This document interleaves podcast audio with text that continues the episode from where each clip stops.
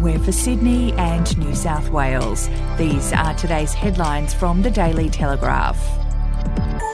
Three of the New South Wales government's most senior figures knew that John Barilaro was interested in a $500,000 a year New York trade role, but none of them raised any concerns about the former Deputy Premier applying for the job, a parliamentary inquiry has heard.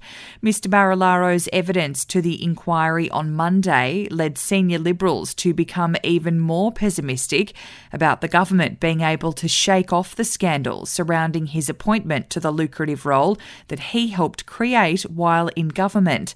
A senior government source yesterday conceded that the process in recruiting Mr. Barilaro was abysmal, but blamed the public service for failing to keep the recruitment entirely above board. If you would like to read more on that story today, you can take out a subscription to the Daily Telegraph at dailytelegraph.com.au or download the app at your app store. A woman was stabbed in the chest, allegedly by a family friend, in the doorway of her eastern suburbs home before she managed to pry the knife off her attacker and throw it away as a group of hero tradies heard her scream, He's going to kill me, and ran to her aid. 45 year old Helen Coulston was rushed to St Vincent's Hospital in a critical but stable condition and is expected to survive the traumatic ordeal that police police sources said saw her attacked by a man known to her at her multi million dollar home on Wionga Road in Dover Heights about 12 pm yesterday. A brief manhunt was undertaken by police before a 46 year old man was pulled from his white Audi at gunpoint on Campbell Parade at Bondi and arrested. We'll be back after this. Australian history is full of colourful but forgotten characters, from alleyway gangsters to Cold War spies and eccentric entrepreneurs. There are hundreds of incredible stories of adventurous Aussies that never make it into our history books. Each week, I talk to some of the country's greatest history authors, sleuths, and yarn spinners to uncover the untold stories of some of our most interesting and offbeat ancestors. The show in black and white can be found wherever you get your podcasts. A once in a generation cost of living crisis is forcing Australians to crowdsource money for basics like rent and food. Neighbourhood Facebook pages have been brimming with pleas from desperate families, workers, and retirees looking for a home.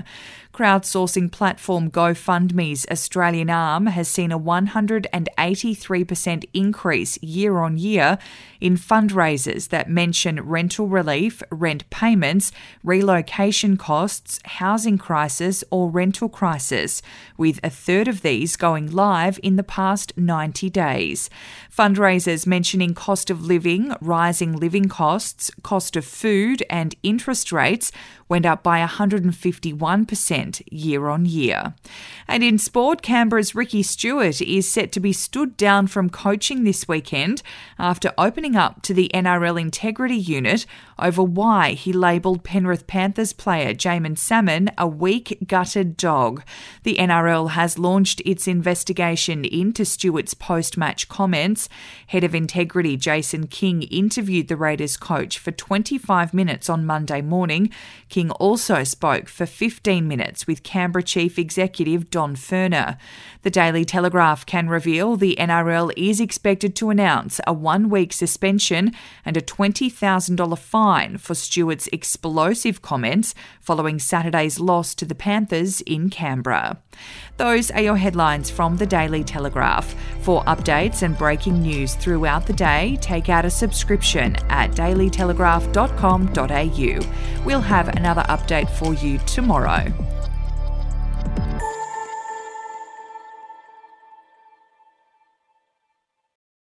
Are you ready to get an inside look at crime from someone who has investigated some of Australia's worst crimes? It was like Aladdin's Cave. The luminol found bloodied footprints and bloodied handprints on a wall, so it's yeah. just like a horror movie. Former homicide detective Gary Jubelin sits down with cops, crims, addicts, victims, small time cheats, and big town lawyers as they tell their incredible stories. My house got raided. Next thing you know, I got bail refused. Next thing you know, I'm on a truck yeah. to Parklea prison. Listen to I Catch Killers early and ad free on Crimex Plus on Apple Podcasts today or wherever you get your podcasts.